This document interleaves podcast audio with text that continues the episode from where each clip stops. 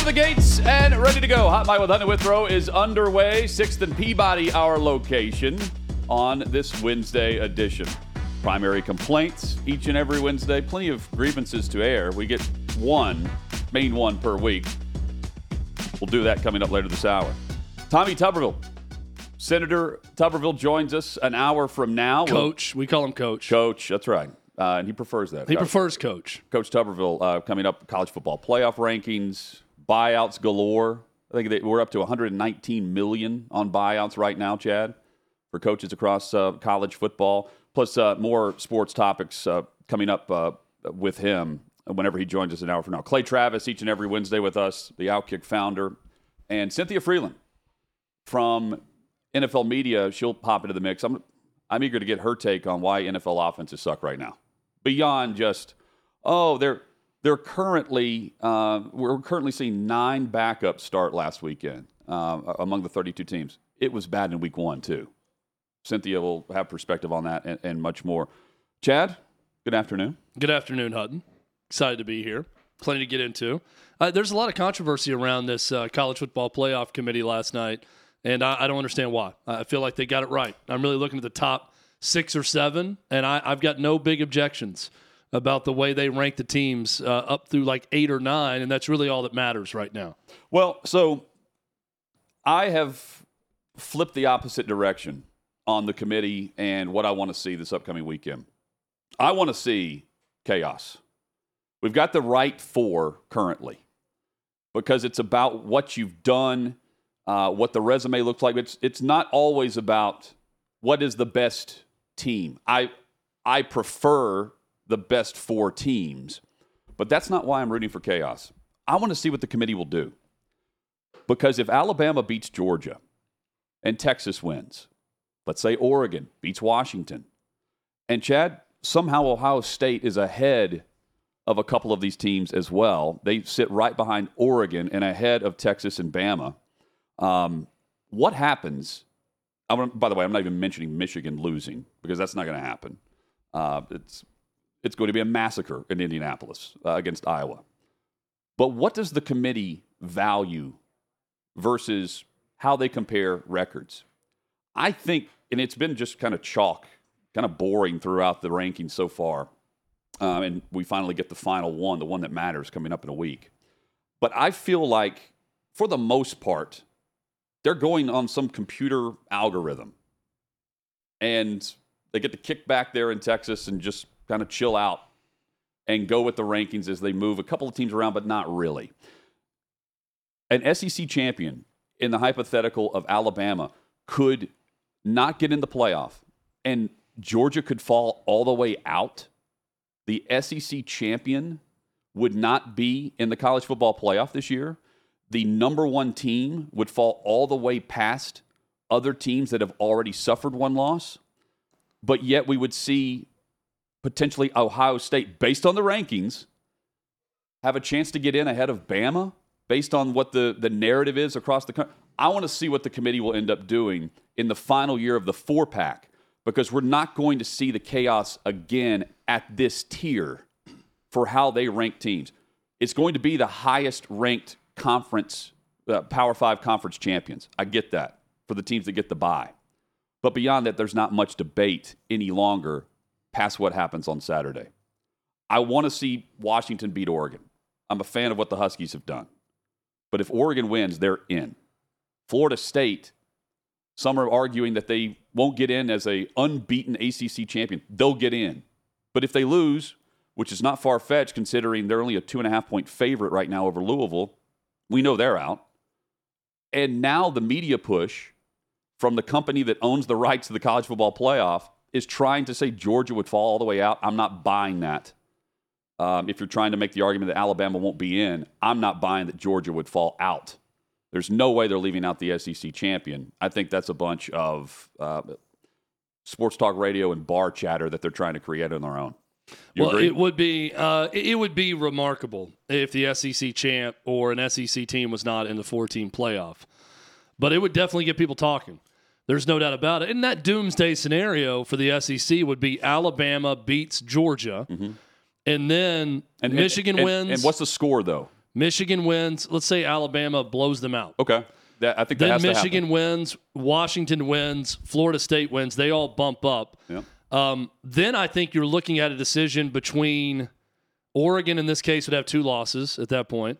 Then you're looking at Ohio State, Texas, Alabama. And I don't care how bad Alabama beats Georgia in this S E C championship. I got a hard time. I'm going to stay consistent with this. I got a hard time taking one loss conference champion Alabama who lost head-to-head at home to Texas, and Texas being a one-loss Big twelve champion. I'm not taking Alabama over Texas. So then Alabama, or Texas would get the fourth spot, and Alabama and Georgia would be out in that scenario. I, I don't see any of this happening. We don't, but they didn't value the head-to-head last year when they had Alabama ranked ahead of Tennessee at the end in, the, in their final rankings. They didn't value the head-to-head victory. No, they didn't. And that, that so and, I, I want to see them change the criteria, because that we always debate what they're judging this on, and they can change it, and they do every single year. And I don't think Boo Corrigan and the entire committee, they haven't really answered any questions about how Corrigan they're ranking them. But Boo Corrigan said, well, you know, head-to-head matters. Like, you know, we're we're going to look at head-to-head, and that that matters in, in all of this. Um, the, the clear distinction of, you know, we're not we're not putting the four teams we think are the most deserving in. We're putting the four teams that we think are the four best. I want the four most deserving. I think that sports, as our ultimate meritocracy, should be about the four best resumes who've done the most, who went unblemished throughout the year, who won their conference championship. Give me the four most deserving. I don't want to know necessarily what this committee of college presidents and A Ds think about who the four best are. I want the four most deserving. I, I'm the opposite side of this. I don't want projections. I, I want you to tell me who are the four most deserving, who should be in there based on what they've accomplished throughout the season. The other thing that I'm getting, and, and Hunt, I know you said this is the last year we get stakes of this nature. Of this tier. In, in the final week. I think so many have flipped that and said, well, this is why this sucks, that they're expanding the playoff field. Oh, because, I don't hate it. Because now Michigan, Ohio State doesn't mean anything. First off, Michigan, Ohio State will always mean something, whether it be the last week of the season and then a repeat of that game in the Big Ten Championship, which would be the case next year without divisions. Uh, that's also going to mean a lot. So those games are, are going to mean more. And there will be debate. Let, let's hypothetically say Michigan beats Ohio State. They rematch for it. And next year, that would be the case. They would rematch for the Big Ten Championship. Ohio State beats Michigan. It's the highest ranked of the, the Power Five, now Power Four, um, that would get the bye. So of the two, how would they rank? There would be drama there, but last week's stakes would not be at that level. I, I, I'm going to miss that, and I sign me up for the chaos of the weekend, and I, I, have, have I them want... tell me that they're actually going to stick to that, that head-to-head matter. That that that, and, and by the way, championship games should matter. Yeah, I, I really want. Games should I matter. want chalk. Uh, I really want four unbeaten conference champions to, to to battle it out in this thing. Is what I'm rooting for in the final year of this. But going back to my point on people getting upset about the conference, the, the mm. tournament expansion, I'm hearing this from a lot of college football diehards. And I get college football is different than other sports, and we don't need to change the different nature of the sport in a lot of ways. I don't think that's what's happening here. I will take the trade-off of Ohio State, Michigan not having life or death implications in the final week of the season necessarily, because both teams have a chance to play in the playoff. I will take the trade-off of that being eliminated while also adding another seven or eight games that are life or death in the final two weeks of the season and conference championship weekend. And this team who's got two losses or three losses, but if they win this conference championship game and win their conference, they're going to get the eleven seed in the tournament. Think about all of those matchups yeah. that now mean so much more. I, I'll I'll take that. And I get it. Like, if you're going to win a national championship, you should be elite. If you're going to have one thing to combat the N C double A basketball tournament, it's that it's a one-game scenario in basketball where anything can happen, and the best team doesn't always win. In fact, it rarely does. It's the team that gets hot and has the right formula in March to make a run through a tournament. They're going to win it all. I'm not wanting to implement some sort of March Madness-type system where there's forty teams going to a playoff in, in football. I, I don't want to see that. But twelve's not too much to ask. I, no. I think people are getting a little extreme with, well, now college football, you know, games in September and October are just meaningless. That's not the case. These games still matter a lot. You're not going to lose more than three games and get in the playoffs. Well, I think I right. It, so I agree. You still these but, games matter. It's not, hey, I can go on a four-game losing streak like you can in the N F L and make the playoffs at some point. That's not going to be reality in college football. It's still different from the N F L because the stakes are still higher. They're in high, the regular season. I, but I think that's that. I'm a proponent of moving the rivalry matchups up. Ohio State, Michigan, move it up in the schedule now. Whenever Ryan Day was floating this out there, I hated the idea. But in thinking about you could have you could have three matchups between Michigan and Ohio State within about a month and a half span. I don't want that. I, so if you want the first matchup, if you want Tennessee-Bama, for instance, Chad, earlier in the season than in mid-October, whatever. Like, you can add some intrigue and some momentum uh, to September that some are saying is going to be lacking. It's not going to lack. Ratings continue to rise. Those that say that, you know, if you can't just talk sports are dumb. Look at everyone that's tuning in. Eyeballs on the product. Um, sponsorships, because no one's fast-forwarding through commercials. You're not going to D V R those broadcasts. That's why those spots are so valuable. So will the college football playoff and the expansion. They'll get to sixteen, too, because I think they're going to have uh, even more money to cash in with. What do you make of the the, the rankings overall here beyond just the, the top eight? The, the, the top eight have a chance to get into the college football playoff. Nine is Missouri. But I'm looking at it from the, and through the lens, Chad, of what the twelve-team playoff would look like. And right now the cutoff would be Ole Miss. Uh, because the twelfth team getting in would be Tulane. Once again, the, the highest-ranked non-Power five program at twenty-second in the country, according to the, the committee. Right behind Ole Miss is Oklahoma, L S U, and Louisville, who this weekend will have a chance to play themselves in to the twelve-team playoff. This is maybe a, a different weird stance on this. What I like about a college football playoff ranking is it it, it it's unifies the belts, so to speak. Yes. Yeah. And what I mean by that yeah, is, yeah. you know, I, I get it's boxing gets old because I don't know who has the different belts and the different associations with the different belts and who's the champion in, in welterweight and who's the champion in heavyweight. And then there's four different champions. And then you've got a unification bout and you're going to bring it all together. For years and years, uh, talking about the differences in college football, you had the A P and the U S A Today coaches poll and the U P I back in the day and all these different things. It's how Alabama can claim nineteen national championships instead of the ones they actually have because you had the Bluebonnet uh, ranking system, Sagarin rankings. You had all these different things. In recent years, it has been minimized to coaches poll and A P poll. But even with that, it gets confusing. I like now that we kind of go, it's like recruiting rankings. You know, when an on three has a cumulative ranking, I like to look at that because it factors in everything and shows you the cumulative ranking. I, I, I like this because I just look at the college football playoff ranking. That that is the one that matters because that is the one at the end of the year that will determine a national champion. So I don't need to look at the A P poll. I don't need to look at the coaches poll. I can look at that and see where teams are ranked one through twenty-five. And there's some cleanliness to that. There's some purity to that that I like. And, More uh, of a streamlined approach. In an effort to declutter things all the time, whether it be in my brain, around yeah. me. I, I like the declutterification of college football, where the college football playoff ranking, to me, that is the only one that matters, the only one I look at.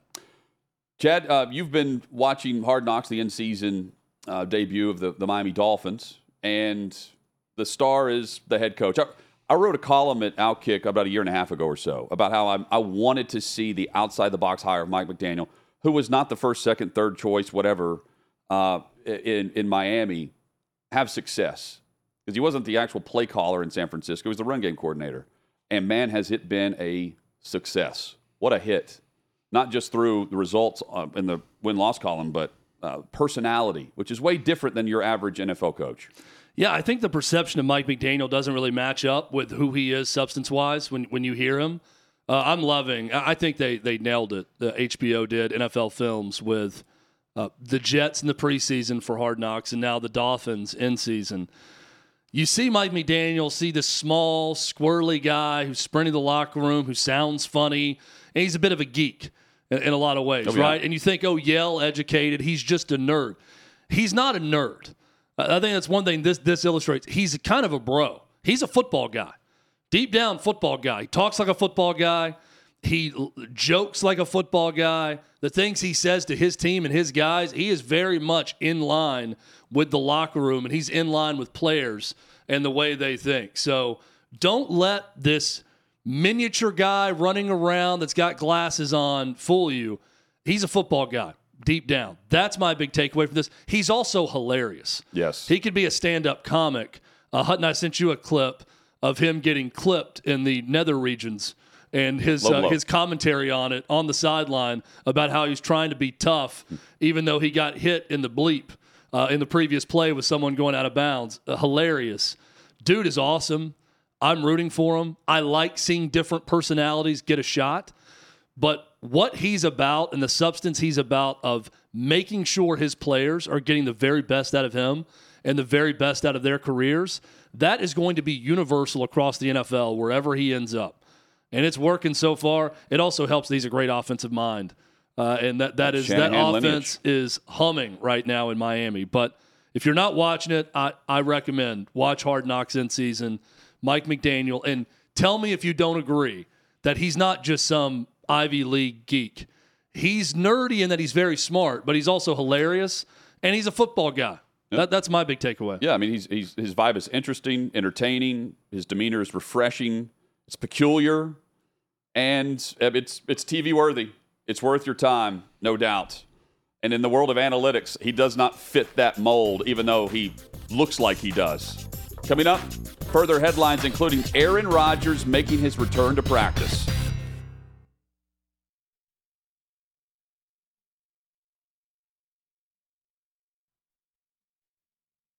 Sixth and Peabody, our location. Yeehaw beer. Old Smoky moonshine. Did you see the popcorn and Sutton new bottles they have out there, Chad? I uh, we, uh, heard a rumor yeah. that those were available now. They are. The new it's, deal uh, with uh, with Old Smoky. They got a they got a, a whiskey popcorn Sutton. It's good whiskey. Smooth. Yeah. Smooth. Check it out. This place is awesome, Chad. I like it when they get this place holidayed out. It's a. It, you had a primary complaint about that. People bitching about people going to Christmas too early. And yeah. You said let people do whatever they want. It, yeah, who well, cares? Mainly just I mean, at some point, like every year, why bring it up every single year? I also you know, it, I, like, I challenge it, someone but, to walk in. If they walked in here on the oh. Tuesday before Thanksgiving and they saw all the holiday stuff up and they left in a bad mood because of that, you need to reevaluate yourself well, and your life it, if that's the case. Normally at, at I a, can't believe they had all these beautiful decorations that put me in a festive spirit two days before Thanksgiving. How dare they? How dare they do this? The Grinch. Uh, that, did you see the uh, Grinch two is coming? Is, uh, it, is it really? That's what I saw over the Thanksgiving weekend. It's not just Next another year. one, a remake? They've done about fifteen remakes. No, I, I think like. This is with Jim Carrey, who hated that that costume. See, mm-hmm. I, I, I'm interested in seeing that. I, I like the... Um, but that would be a brand new storyline with it. Yeah, and the Benedict Cumberbatch, uh, like, uh, computer-animated Grinch was good. My my kids are into that one. That one was pretty good, where Benedict Cumberbatch seen, was the voice of the Grinch. Have you seen on, uh, I don't know if it was TikTok or Instagram, the uh, and it's been out for a while, but the kids are in, like, the basement of this home uh, for the family Christmas, and someone dresses as Santa, comes down the steps, and everyone's like, uh, I mean, like, they're probably like excited. four, five, six years old. And then they have another family member, like an older son or something, gr- dressed as the Grinch chasing Santa around. And, like, all the kids dive under tables. Oh, that's good. And then chase back up the steps and everyone leaves. That's good. You know how big I am on frightening children. I know, I know. Uh, I thought, it's I, always always good. I, I watched it go. Nearly fought someone in my neighborhood for that mechanical spider that jumped out at the kids and uh, sent everyone, you know, sprinting through backyards to get away from it. Uh, that, that's that's one. Here, here's one. Uh, we're going to have primary complaint later. Yeah. If you want to get upset at someone for an out-of-season holiday-type choice with decoration, mm-hmm. it's the people that still have the enormous skeletons up in their yard. And here we are post-Thanksgiving, and I know they probably spent way too much money, money they don't really even have to put in their yard. If you've got that a gigantic skeleton, you know what I'm talking about. Yeah, the county the fair. The different yard clientele. Props that have, a, they still have them up. I've passed two or three of those, and I'm thinking, these are the decorations to get down. If you want to put Christmas decorations up a little bit early, have at it. You don't need your Halloween decorations up into December. Well, I'm not. So I'm saying you put, put up decorations whenever you want, Chad. take them down in a reasonable time frame. I just think the decision. Like I, I'm not saying you leave them up all year. Decorate your yard with a skeleton that's bigger than your house and leave it up into December. That is one I will question. Now, if you want to put a Christmas tree up in your house or some lights Whatever. in November, I don't care. Yeah. That's fine. Get people in the spirit. Good with that. But if, if your spirit is you want a skeleton up in your yard, again, that dwarfs your entire home, and you want to keep it there in December, I do have an objection to that.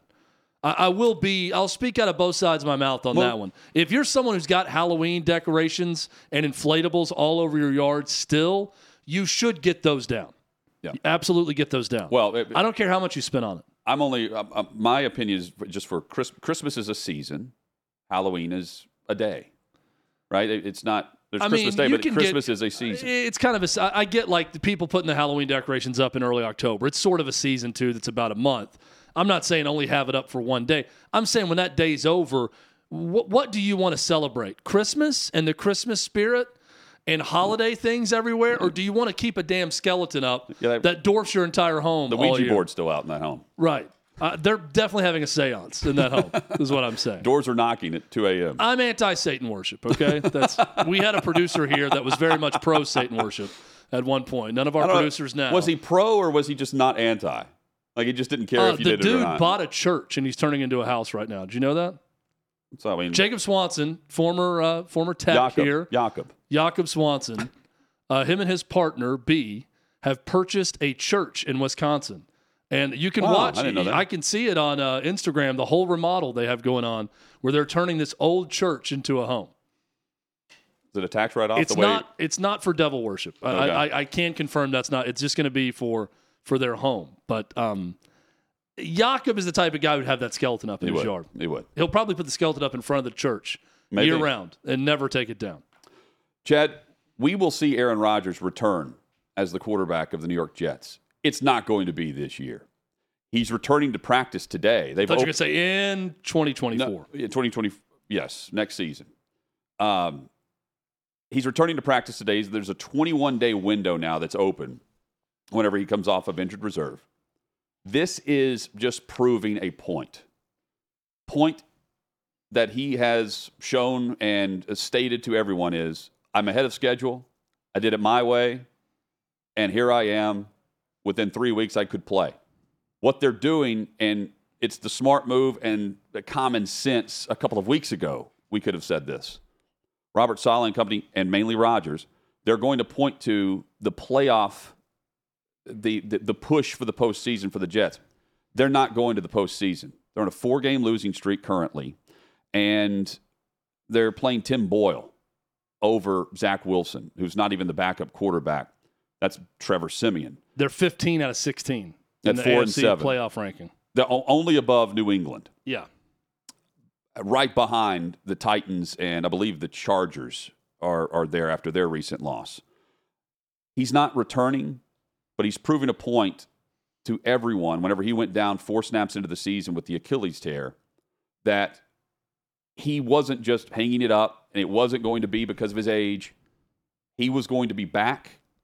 And he was going to be back this season to lead the Jets to the postseason if they were there. And I I am I wholeheartedly believe this.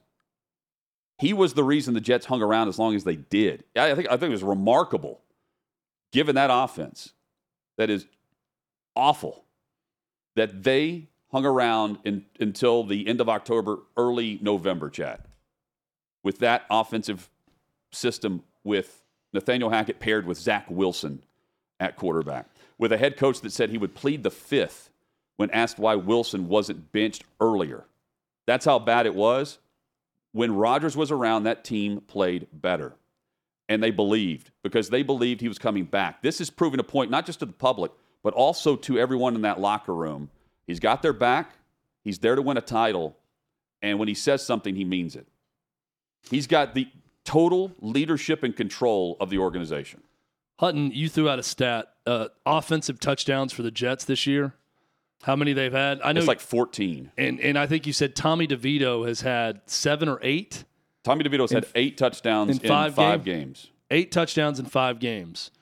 And you look at that Jets offense over the course of the season, and it's only that many.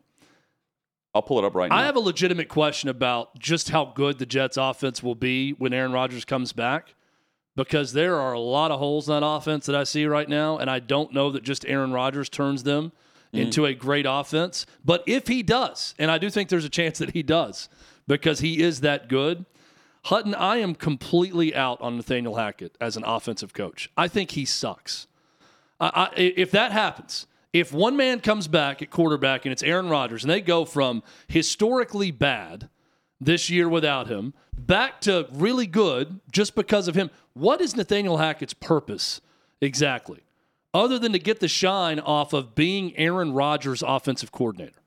Which is a pretty sweet gig. It's twelve touchdowns, not fourteen. I'm not sure. Okay, that's Sorry. even worse. I just want to put that in perspective. I'm not. And Tommy DeVito, Tommy DeVito eight. has eight, eight in five games. Five games.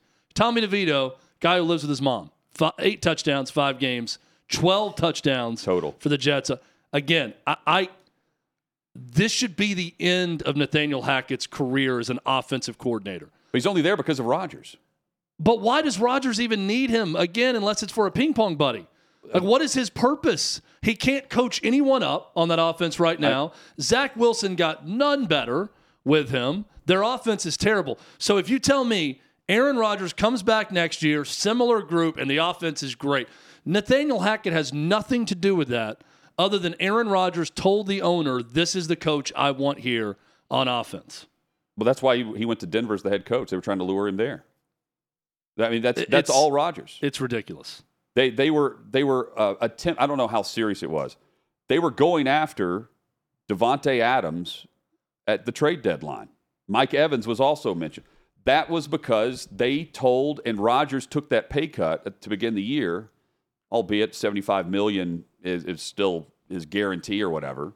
Um, it's much less than what he was going to receive, and he took that. So and he made the quote so we can continue to acquire more veteran talent whenever we need to this year. That was the, I think it was optics.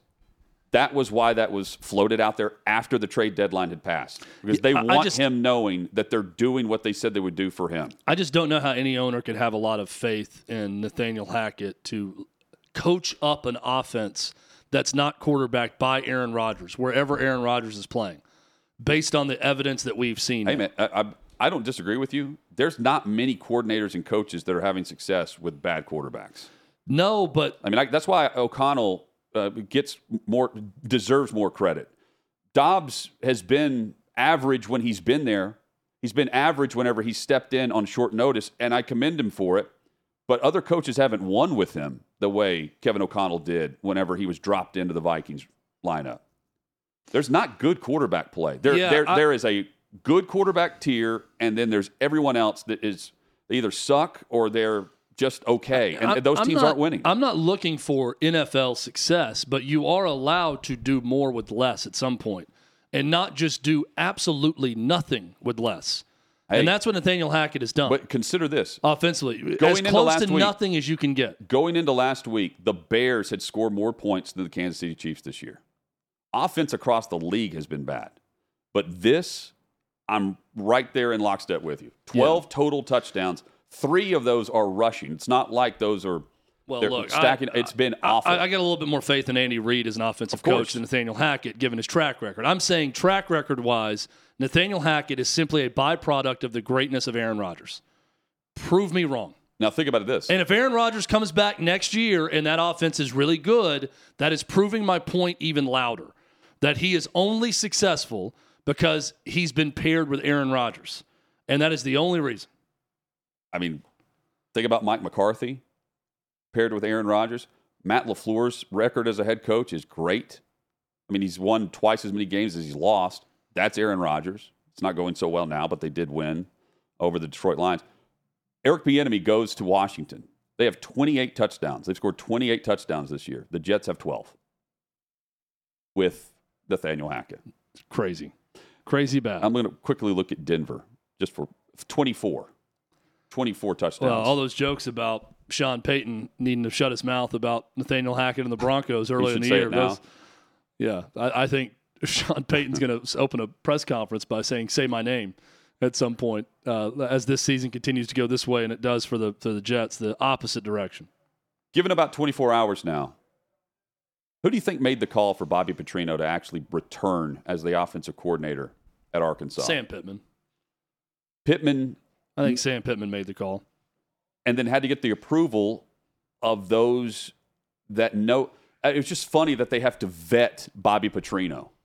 All you have to do is call up who was in the athletic department at the time and ask their opinion and look up the media reports and why he was on his way out as the Razorbacks head coach, or just pull up uh, Google images of him in a neck brace. You know? I, I, look.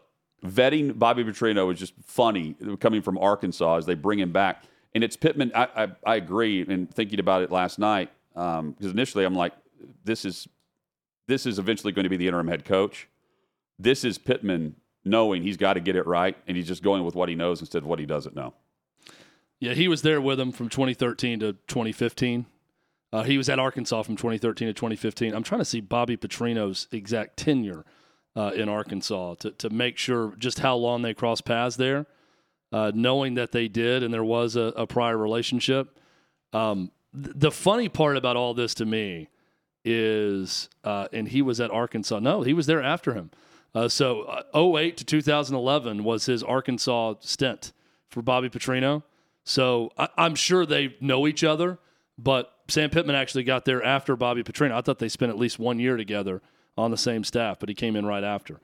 Uh, it's Arkansas trumpeting this as the return, the return of Bobby Petrino. Well, please, Razorback Nation, welcome back Bobby Petrino as the new offensive coordinator. I think this is one you just don't even acknowledge.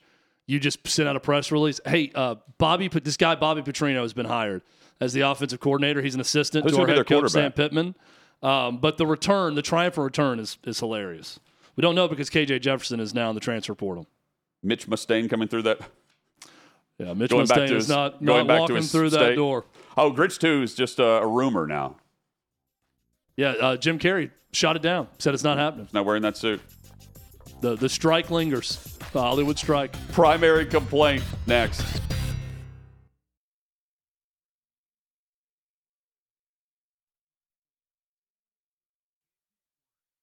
Sixth and Peabody, our location, Yeehaw Beer and Old Smoky Moonshine. Coming up, Senator Tommy Tuberville will join us in about twenty minutes. Clay Travis in a little under an hour as well. Clay's on board with the just put in the four best, period, right, for the playoff? Uh, I don't know. I haven't seen him talk much about that. Uh, I just like I, I would assume, knowing Clay's personality, yeah, that he believes that he should be play God and just decide who the four best are. And if he decides that, Alabama, least, that Vegas has Alabama favored against three, that even if they have two losses, they should be in. Well, yeah, if we wanted to go uh, by that's Vegas. That's what Clay's going to go with. If we wanted to go by Vegas, the argument against Florida State has been, oh, they be, they would be the underdog in like against eight of the top eleven. Right. But if, if you're going to make that argument, then why even play the games? Yeah, so Clay, Clay's, I don't know this, but I'm guessing Clay's argument will be that because Florida State is playing with a backup quarterback, you go with the better team right now that doesn't have the injury at quarterback and, and put them in, which I completely disagree with. Uh, completely. I, I don't think that a team should be penalized because of right. an injury unless that injury forced them to lose a game. You know, they lost a game along the way. If, if Florida State loses bad to Louisville because of that injury at quarterback, then yeah, you dock them for that. You penalize them for that. But if they continue winning uh, and they win by multiple scores, which they've done for the yeah. two games, including on the road at Florida, for the, the game and a half, game and three quarters, they haven't had Jordan Travis, and I think there's no way you can take them out of the, the playoff pool. Chad, how about, how about the host in uh, Columbus refusing to uh, take a commercial break after Ohio State's loss to uh, to Michigan? I've not seen this. So... They, but tell me more. I, okay. I love uh, anytime so, anytime there's a story about an announcer losing their mind or getting mad so it's on ninety, air, I love it. And we, we've met these guys. It's ninety-seven one The Fan with uh, the, the Common Man and T-Bone, I think is, is their, uh, the, their name Not of the to show. Be confused with Method Man and Common. But well done. This uh, is a different duo. A commercial break during the first hour of Monday's show approached. One of the hosts, this is from Awful Announcing, said he'd rather keep complaining about the Buckeyes' inability to beat that team up north. Quote, I don't want to take a break. As a matter of fact, I'm not going to take a break. How much are all the ads in this commercial break if we just tally them all up? I'm sure thousands of dollars is what one guy chimed in with. He goes, okay, I, I just I just bought them. I'm going to buy them. So he just refused to take a, a commercial break. And then finally the program director uh, walked in and confronted the host about not taking a commercial break during their, their first hour. Well done to the um, host, by the way. Well done to the host. Also well done by the program director for having the balls to come in and say something to them when he had a problem with it. I, I appreciate both sides of this story. That's, and uh, my, we, only, my only hope is that it ended in fisticuffs on air and that we could hear it. And my second hope, actually my first hope would be that we could have just played that back and forth on the show right now so we could have uh, debated yeah. on who was right and who was wrong. Yeah. But alas, Hutton, your narration of it will have to do. Yeah, I'll just keep uh, giving quotes of what they said since we can't play the audio. I, I think I've always that's had a hard time are. learning an Ohio accent, but yeah. next time I'm going to learn the Ohio accent and come in and we'll play parts. I'll take the role of the host. You can be the program director, and we can go back and forth. But I'll have to get in character, which will be tough. Uh, he admitted he almost got fired. He he returned stating there was a chance he would be on Tuesday's show, but almost got fired was the quote about not taking a commercial break. Sounds like two guys who have a pretty strong relationship that yeah. went a- after it, and he knew he probably wasn't getting fired. Yeah, yes, uh, and they do very well uh, with their show. They're, they're in Columbus. Um, Chad, it is time to air our top grievance of the week. We are set, locked, and loaded, ready to go. So is Davey Hudson. It's time for Primary Complaint. It's time to air our top grievance of the week. You can complain all you want. My job is so unfulfilling. Don't run away from your feelings. It's time for Hot Mike's Primary Complaint. Guys, my primary complaint this week is... I'm a I'm a believer in perception's reality. So even if we don't know this, it, it's definitely happening. They're allowing this to go on. The the sports companies specifically, but this goes on uh, in news as well. Uh, how the decision makers above those that are on camera will drop to their knees and bow down, and beg, and uh, shower, and baby, and pamper hosts that really don't need to be pampered in that way. Point, uh, recently we've seen a couple of these. Uh, Desmond Howard comes to mind, calling out Pete Thamel, asking for the floor, and then saying, hey, come on out. Thamel's being threatened by uh, Michigan fans or Michigan idiots who are fans, uh, perceived fans. Um, and he's doing his news hit from the stadium instead of on the game day set. And I'm thinking to myself, why does Desmond Howard get have, have this platform? When have I ever thought to myself, man, I wonder what Desmond Howard has to say about this topic? But yet, no one's going to call him out for it. And let me be fair to uh, just uh, another thing I noticed. Ryan Fitzpatrick with Amazon Prime. It's uh, over the weekend, I guess it was his birthday. Happy birthday, Ryan. He was here with the Titans for a brief stint, and they were represented on this helmet. It was a cool gift. His helmet that they presented him with post-game that had a logo of every team that he had played for. And I'm also thinking, like, when have I ever thought, man, Ryan Fitzpatrick, I, I've got to know what he thinks about the crappy game they just had uh, for the uh, Friday Black Friday game. But yet, the higher-ups will bow down to these people. I wish that, you know, the attention was paid to our show the same way that they will bow to Desmond Howard and Ryan Fitzpatrick. Props, guys, because you're treated like royalty when it's not like, you know, we're talking about you the way we have to talk about Stephen A. Smith. That's my primary complaint. I'd like it on the record that I've never tried to get Davey Hudson killed on a broadcast right. either. I've never said, Davey, these Yet. guys out here are ready to fight you. Uh, I think you need to do your hit from the bar area. A guy said he wanted to stab you.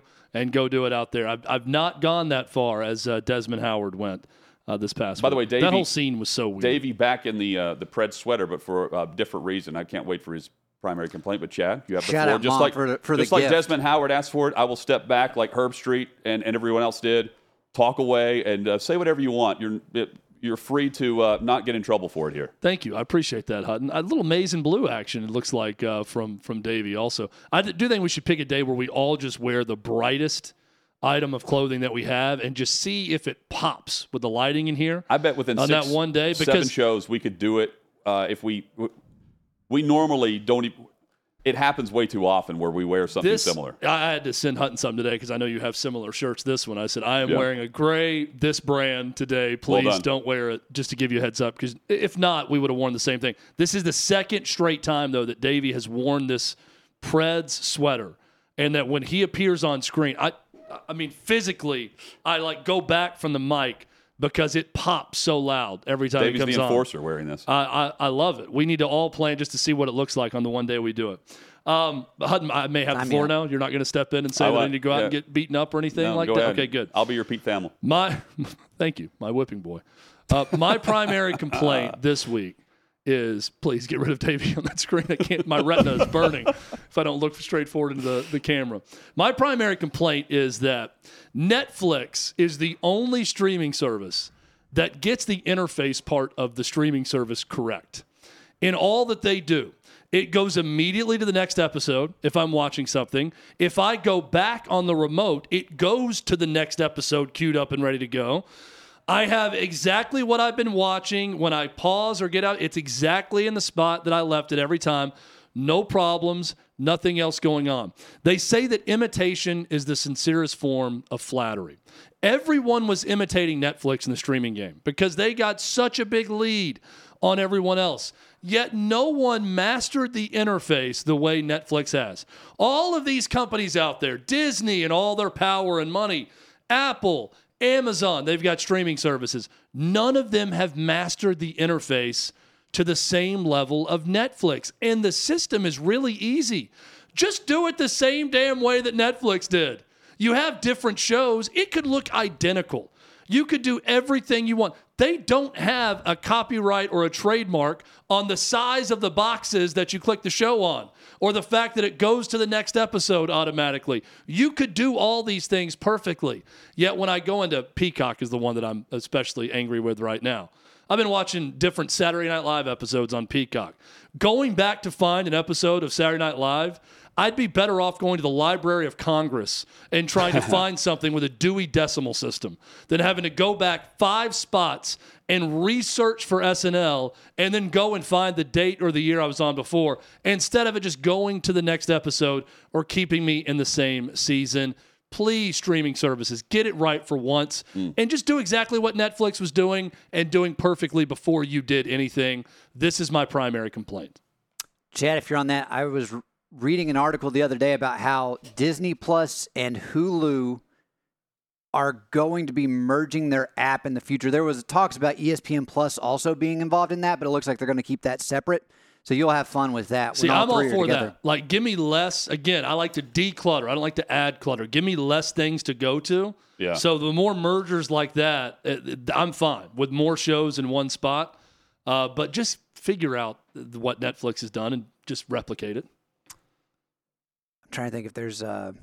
Is there a segue of, for that? Well, no. They would love to replicate the four billion dollars profit or whatever these articles are saying about I, I was Netflix just gonna, turning, and, and yeah. no one else does, right? Yeah, that, well, and they hit a, a downturn too, but now they're they're the one that's still making money. Over since two thousand three, they have a profit of four point four billion dollars.